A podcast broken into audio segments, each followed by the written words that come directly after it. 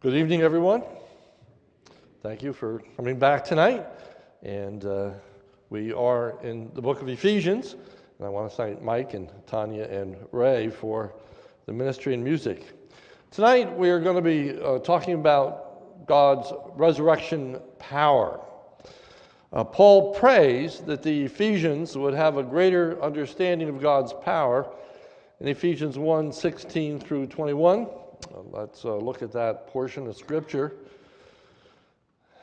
It states, I do not cease to give thanks for you, remembering you in my prayers, that the God of our Lord Jesus Christ, the Father of glory, may give you the spirit of wisdom and revelation in the knowledge of him, having the eyes of your heart enlightened, that you may know what is the hope to which he has called you, what are the riches of his glorious inheritance in the saints, and what is the immeasurable greatness of his power toward us who believe, according to the working of his great might that he worked in Christ when he raised him from the dead, and seated him at the right hand in heavenly places, far above all rule and authority and power and dominion, and above every name that is named, not only in this age, but also in the one to come.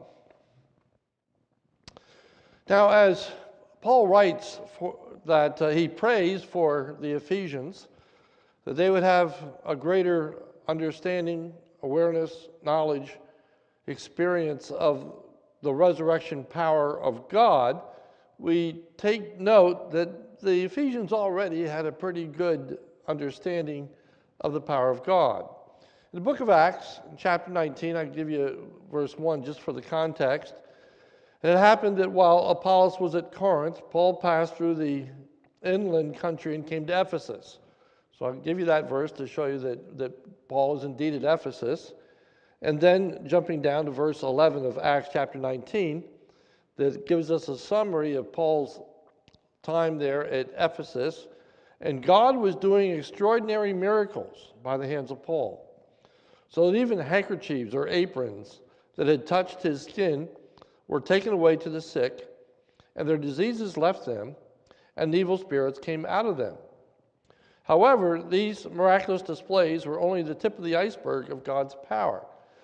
I would think that many would think that if they could see that, if they could uh, experience those kind of miracles of healing and casting out demons, uh, that that would be pretty amazing and it would show us a great deal of God's power.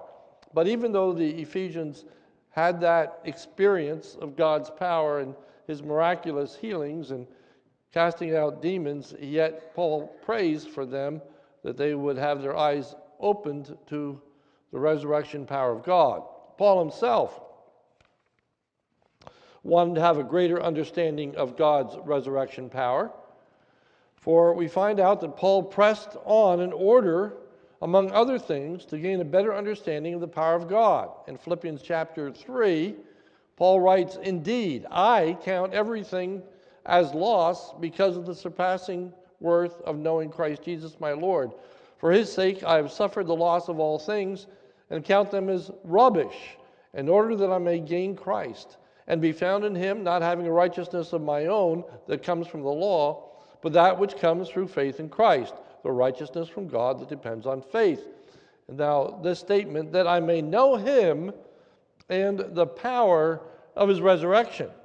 When you think of Paul's experiences, who's had visions, who he says in the book of Corinthians that he was caught up into the third heaven, uh, the one who encountered Christ on the road to Damascus was blinded, was healed, uh, and then empowered with the ability to do these miracles himself that we just read that were performed in Ephesus and other places. So Paul wasn't just a recipient of miracles, but was able to actually uh, do miracles himself. You would think that he had a pretty good understanding of the power of God, and yet Paul says that he presses on that he might know or experience more fully the power of Christ's resurrection.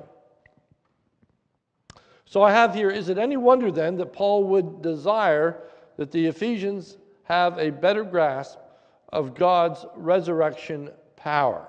So the theme tonight is Paul prays that the Ephesians would have a greater understanding of the power of God that is directed towards believers. So we want to unpack this tonight about uh, this power of God. It's not going to be exhausted by any means, but what we're doing here is we're looking at this prayer that Paul made, and, and then we're kind of tracing it through the book of Ephesians to give us a better understanding of its importance. So, again, with number one, Paul wants us to understand the greatness of God's power. Note the way in which Paul describes God's power. He describes it as an immeasurably great power. The ESV translates it immeasurably greatness of his power. You can't measure it. The King James describes God's power as an exceeding great power and was the exceeding greatness of his power. So it's greater than great. It exceeds greatness. And the NAS translates this verse as the surpassing greatness of God's power. The, and uh, Ephesians 1.19, what is the surpassing greatness of the power towards us who believe? Um, refers to it as a surpassing power, for it is beyond any other power that one could know or experience or even imagine. So God's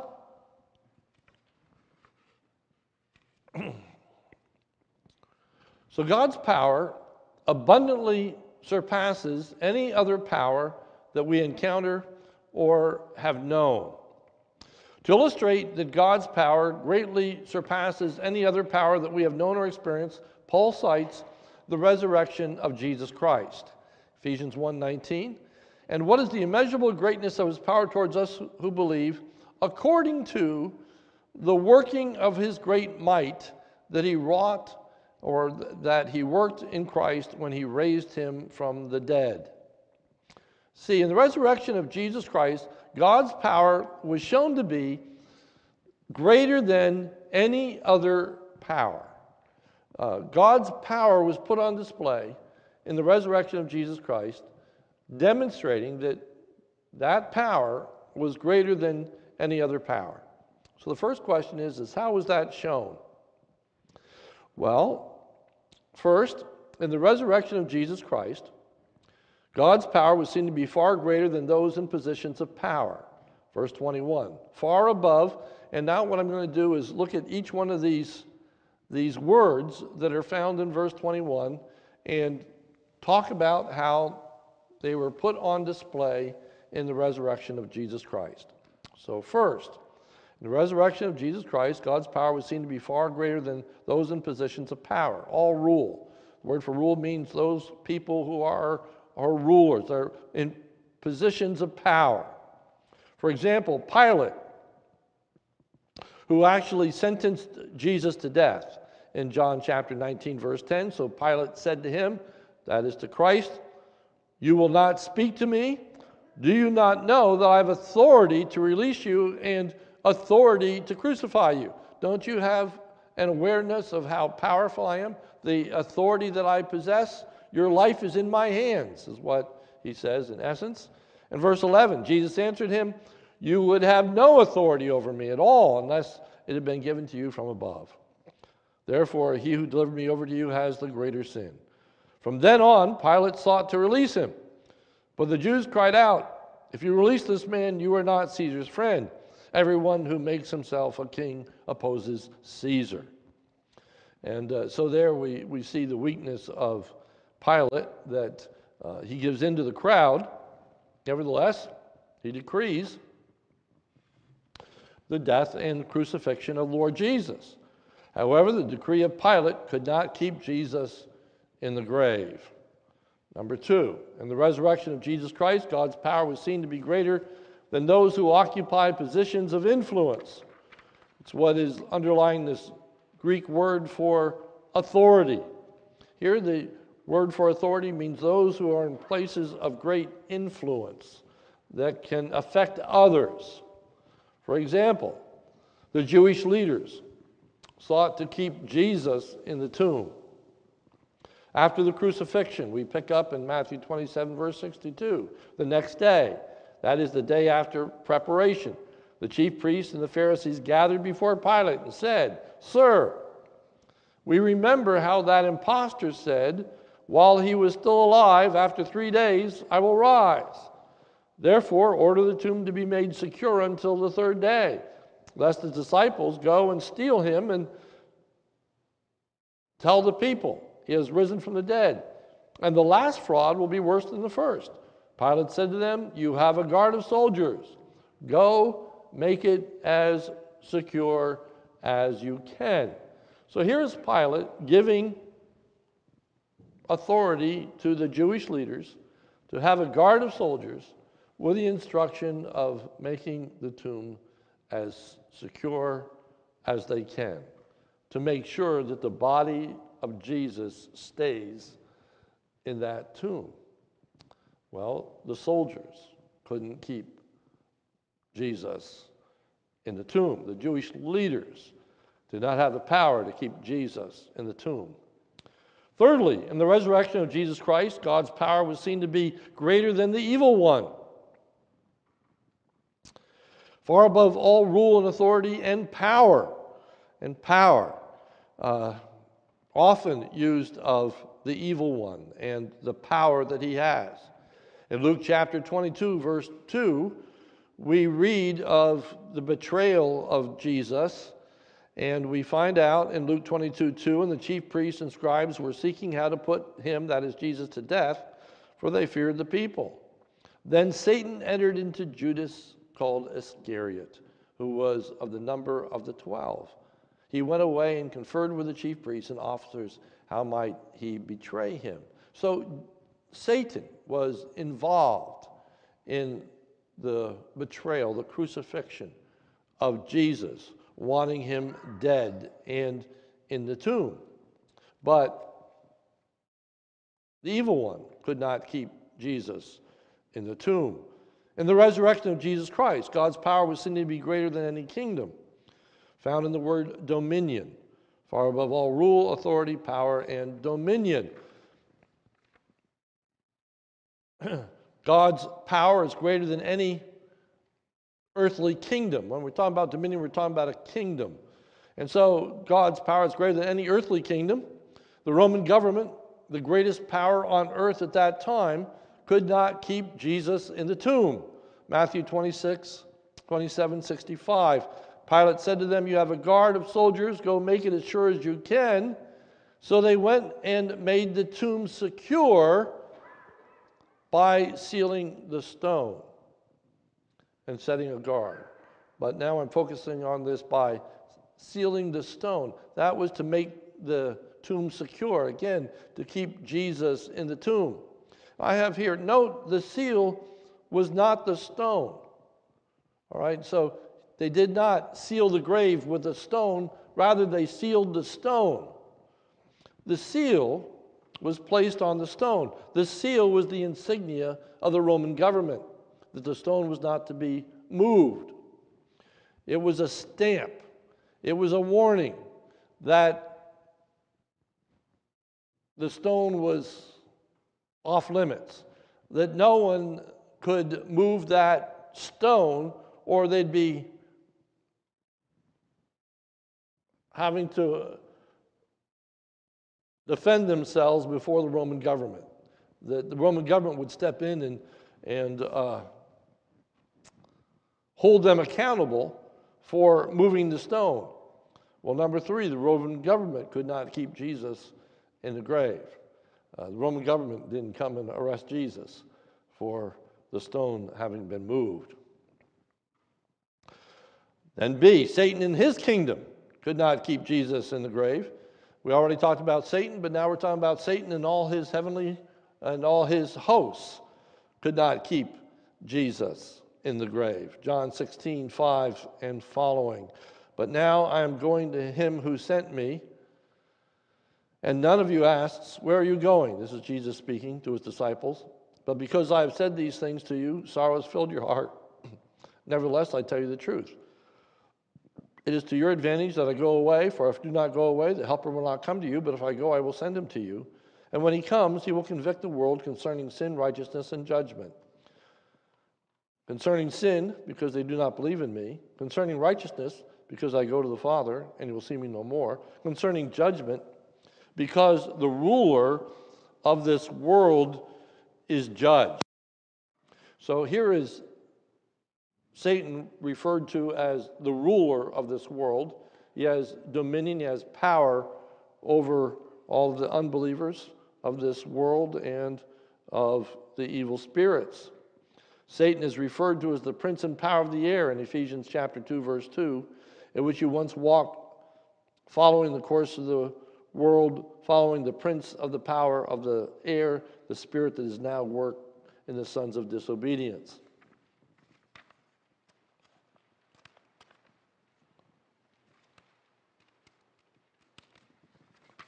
Satan and all those under his power could not keep Jesus in the tomb.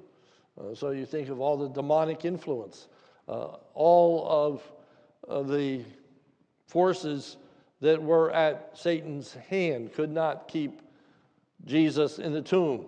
In the resurrection of Jesus Christ, we see a power displayed that is greater than any power that exists now or could exist in the future.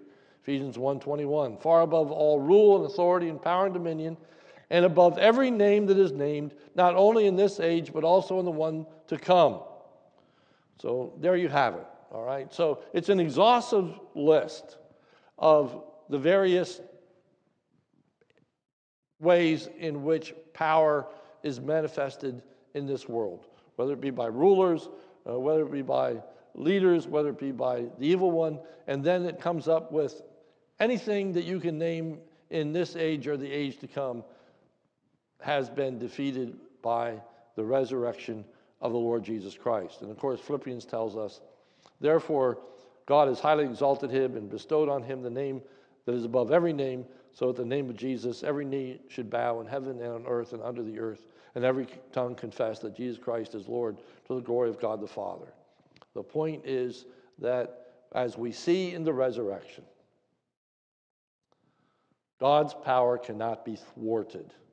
There is no entity on earth or in heaven, real or imaginative, that can overthrow the power of God. It's demonstrated in the resurrection. All the forces that were aimed at keeping Jesus in the tomb could not do it. He triumphed over them openly, the Word of God says. So, having said that, number two, the power that God manifested in raising Jesus from the dead is, uh, is manifested, directed, applied to us. Applied to us. Uh, according to the power of the resurrection of Christ. It's directed towards us. That phrase, directed towards us, could be referring to a power that is consistent with the resurrection of Christ. And that's how it is used sometimes. So that the power that is directed towards us is the power that is consistent with the resurrection of Christ. It could be referring to a power that is exerted in the resurrection of Christ. That's resurrection power. The, the power that was exerted, uh, the power that was exercised, the authority that was given is a power that is exercised towards us that we experience, even as Jesus experienced. Or thirdly, it could be referring to a power that is demonstrated by the resurrection of Christ. That's the whole list that I just went through. Or four, it could be referring to a power that is a result of the resurrection of Christ, referring to the benefits, how this power is worked out in our lives. And all four of those are found in the Word of God. In fact, they're found in the book of Ephesians. So as we work through the book of Ephesians in the weeks to come, we will will see those applications. But there are some specific ways in which God's power is directed towards us that resurrection power is directed towards us, which is B. God directed that resurrection power toward us when He gave us spiritual life, even though we were spiritually dead. For notice, number one, Christ was given life though he was dead. Ephesians 1:20. That he worked in Christ when he raised him from the dead. So God did a work in Christ. That is that God gave Christ life. God gave Christ life. Now, let me just pause here for a moment. Uh, I think I need to, to say this because as we read the New Testament, Jesus says, I have laid down my life, I have power to lay it down, I have, I have power to raise it up. And so we could ask the question, you know, who raised Christ? And the answer is the Trinity did. For the power that uh, raised Christ from the dead is ascribed to the Father, it's ascribed to the Holy Spirit, and it's ascribed to Christ Himself. But in the portion of Scripture in which we are in, it's emphasizing the work of God the Father who raised Christ from the dead. Number two, we were given resurrection life when we were spiritual and uh, that should be when we were spiritually dead, and physical life when we were dead as a result of Christ's life. Ephesians 2 1. And you were dead in the trespasses and sins in which you once walked, following the course of this world, following the prince of the power of the air, the spirit that is now at work in the sons of disobedience, among whom we all once lived in the passions of our flesh, carrying out the desires of the body and the mind, and were by nature children of wrath like the rest of mankind. But God, being rich in mercy because of his great love with which he loved us, even when we were dead in our trespasses and sins, made us alive together with Christ by grace, you are saved. So here is this resurrection power that is directed towards us. When Christ was raised, it says that we were raised. When he was dead, we were given life. You were dead in trespasses and sins. So that power that gives life to Jesus is the power that gives life to us to be made spiritually alive. Now, we're going to talk more about that when we get to Ephesians chapter 2. And uh, I'm going to be working through these verses verse by verse, but tonight's the overview. And the point is that, that we weren't just spiritually sick, we were spiritually dead. And to be made alive required the kind of power that was exercised when Jesus Christ was made alive and came forth from the tomb. We were dead. Uh, so many of the illustrations that are used in salvific uh, illustrations are people who are sick or weak or close to dying uh, such as you know a gospel message and, and a person and they're drowning and they throw out the lifeline they throw out a, a uh, life preserver and the person grabs hold and they pull them out. Well a dead man can't grab hold a dead man can't embrace a dead man can't do anything we were dead in our trespasses and sins so understand this incredible power of god that gave you life you were hopeless without that power being manifested and directed towards you. That's the first application. Second, God directed that resurrection power toward us when he raised us with Christ. Ephesians 1:20. That he worked in Christ when he raised him from the dead. Now notice how that's applied later in Ephesians 2 verse 6 and raised us up with him. So that when Christ was raised, we were raised also with Him in the mind and the purpose of God. There was no separation between Christ's resurrection and ours. That's how certain our resurrection is. That's how certain it is that we will have eternal life, that we will be with God bodily. Because when Christ was raised, we were raised with him, not experientially. There's a time in which our uh, body is going to come forth from the grave. But in the mind and the purpose of God, they are inseparable. Just as before the foundation of the world, Christ was slain. Christ was crucified even before the world was made in the mind of God. It was a certainty, it was going to happen. It happened in time and space 2,000 years ago when Jesus Christ died on the cross, but in the mind of God, it was accomplished way, way back, even before eternity, even before uh, heavens and the earth were made. In the mind of God, when Christ was raised, every elect person was raised with him. And Any wonder, Paul says, it's so important that we understand the resurrection power of God, the benefits that have been accrued to us through the resurrection of Jesus Christ. D, God directed that resurrection power toward us when He seated us in the heavenly places when Jesus was seated in the heavenly places. In Ephesians 1:20 it says that he worked in Christ when he raised him from the dead and seated him at the right hand in the heavenly places. That was the prayer. Now, notice how that's going to be applied later in Ephesians chapter 2, verse 6. And raised us up with him and seated us with him in the heavenly places in Christ Jesus. So, when Jesus was placed at the right hand of the Father, so were we. So were we. So were we placed in the very presence of God. It is inseparable. For that is what God has purposed. That is what God has ordained. That was in the mind of God. That's what He intended, and not only intended, but accomplished and purposed. Jesus Christ did not come into the world to make it possible for people to be saved, He came into the world to save people.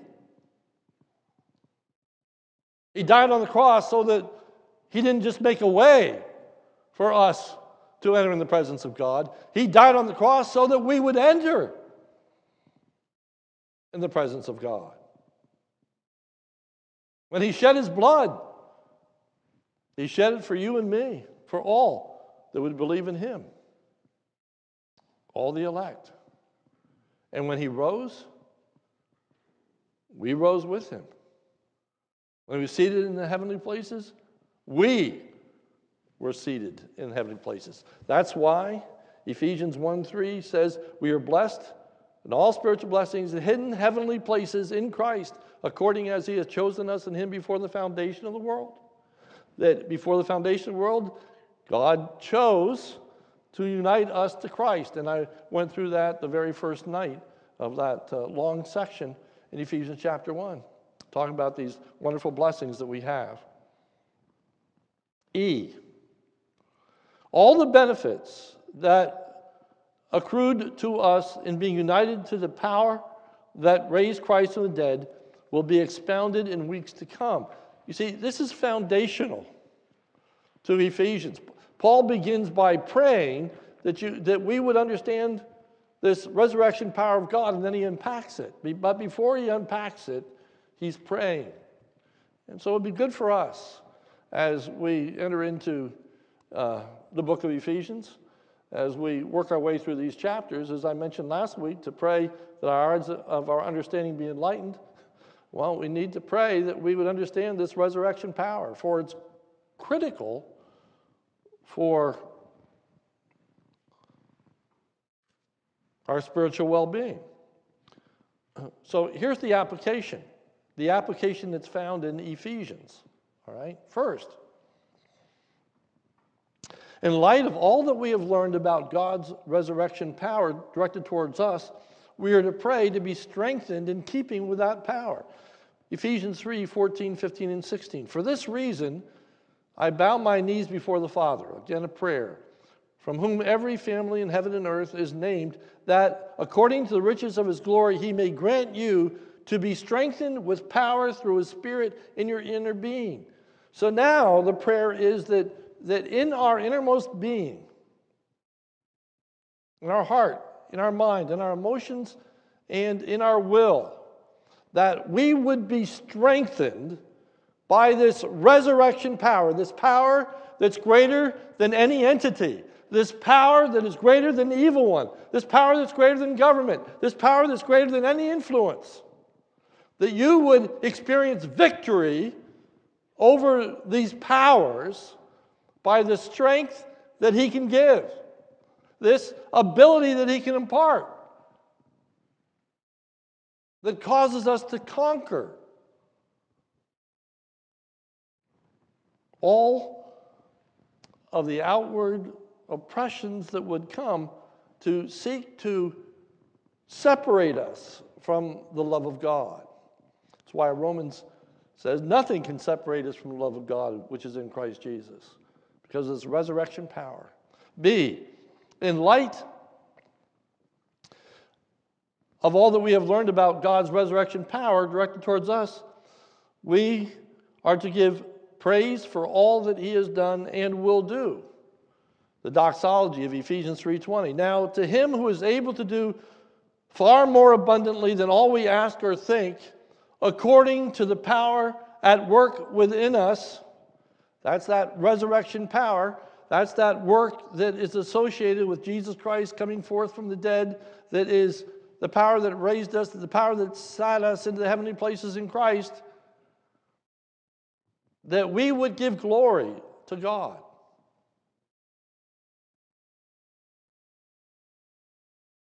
For that power that's been demonstrated to us. So it begins with our verbal giving praise to God, to giving thanks for God.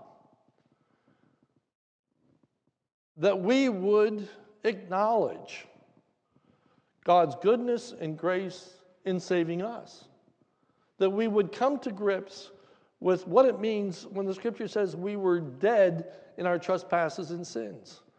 Why, Ephesians 2 8 9, for by grace are you saved through faith, and not of yourselves. It's a gift of God. How wonderful it is that God saved us, for we were helpless. We were dead. And he had to breathe life into us in order for us to believe and to receive and to experience this life giving blessing of God the Father. So may we give him praise. May we acknowledge his greatness and his goodness that could overcome all of our rebellion, could overcome all of our sinfulness, that could overcome all of our resistance. You know, one of the, the great doctrines is the irresistible grace of God. It's impossible for the child of God to resist his grace. When Paul was on the road to Damascus, he was struck by the power of God. Philippians, he talks about as being arrested, you know, arrested taken captive. God arrested us in saving us. And then, secondly, we're to give praise in the changed lives that we live to the glory of God. And I'll unpack that when we get there in Ephesians chapter 3. But the emphasis there is that this resurrection power is a power that transforms us. We're a different person than what we were before we were saved. And why are we different people? It's because the power of God that works within us. And just as God's power is irresistible in our coming to faith, so too is God's power irresistible in our transformation. And then you say, wait a minute. what do you mean it's irresistible in our transformation? We say no to Christ all the time, and we do, unfortunately. We do often say no to the work of the Spirit of God in our lives. We do resist. We are backsliders. We, we do push back. But you understand that He is going to win. And you understand that when Christ returns, we are going to be for Him sinless. Not just positionally sinless, but objectively sinless. When we are in His presence, we will not sin. We won't lie. We won't steal. We won't cheat. We won't lust. We will love. We will commit no sins of commission, and we will not be lacking any righteousness through omission because of this power of God, a transforming power of God. And the more we would yield ourselves into it this life, the more righteous lives that we can live. But you see, that's the key to living righteously. It is giving ourselves to Christ, pleading with Christ to deliver us from our sinfulness. It isn't our picking ourselves up by our bootstraps. It isn't just our resolutions that we make about living a more godly life any more than salvation is by saying, I'm going to turn over a new leaf. Salvation comes by grace, sanctification comes by grace. It's a pleading with God, it's the hunger and thirsting after righteousness that will bring satisfaction, that will accomplish it. That's why Paul prays that we might know the power of God, that we might experience that deliverance, that we'd be longing for that deliverance. See, in light of all that we have learned about God's resurrection power directed towards us, we're to have confidence in all that we face. Ephesians 6:10, finally, here's the last application. Finally, be strong in the Lord and in the strength of his might. Put on the whole armor of God that you may be able to stand against the schemes of the devil. For we do not wrestle with flesh and blood, but against the rulers, against the authorities, against the cosmic powers. Now, notice that list. For we do not wrestle against flesh, blood, against the rulers, against the authorities, against the cosmic powers over this present darkness.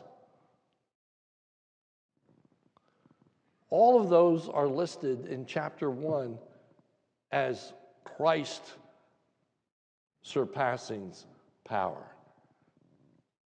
That his power is above all rule and power, authority and dominion, and every name that is named, not only in this to come. So here's the application in chapter 6 that God is able to give you the power to overcome. To overcome uh, showing my age here. How many people know who Flip Wilson was?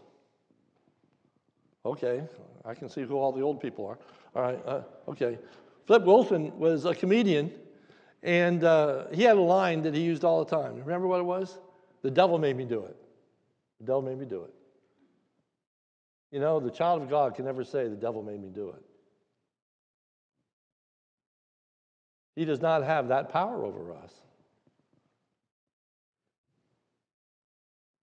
He doesn't. When I sin, it's because I willfully sin. It isn't because I can't help myself. Now, when I put it that way, it's true, I can't help myself, but God can help me. God can deliver me. God can able, enable me to stand. And so when I sin, I'm not looking to God for deliverance.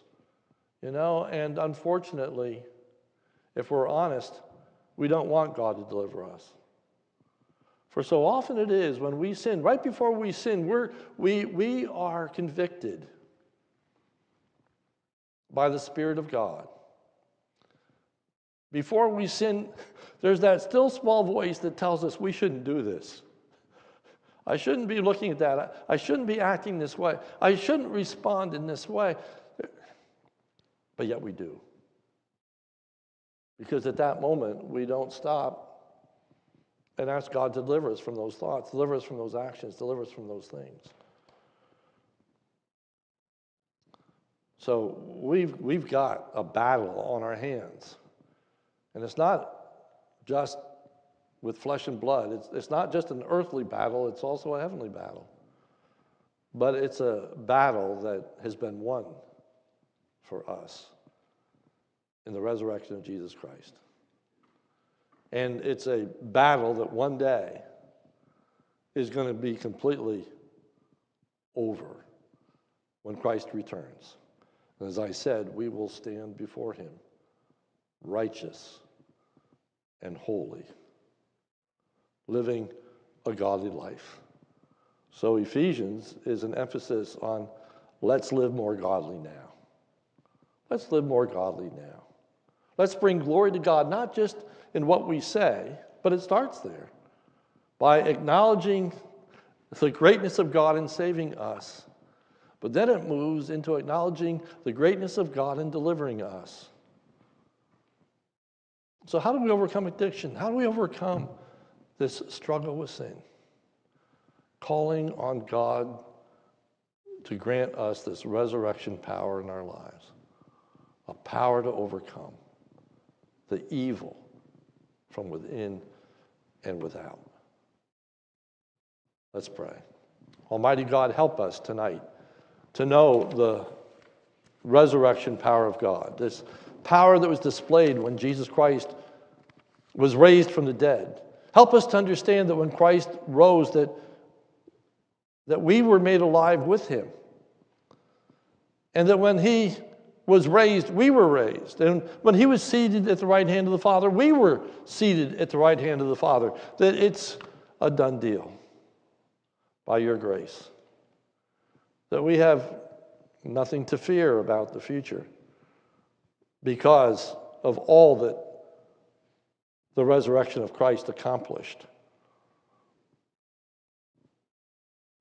Oh Lord, help us in this intervening period until Christ comes to say with the Apostle Paul that we want to know Christ and his resurrection power. Lord, may that be our heartbeat. May, may that be our desire. May, may that be our regular prayer, even as Paul prays for the Ephesians, that their eyes might be under, uh, their eyes might be enlightened, that they may know what is the hope of their calling, what the riches, the glory of the inheritance saints, and what is the exceeding greatness of his power towards us that believe. Oh Lord, open our hearts, our minds to these great truths. Show us your power. Help us to fight with your might and with your strength. For it's in Jesus' name we pray. Amen. Thank you, and we are dismissed.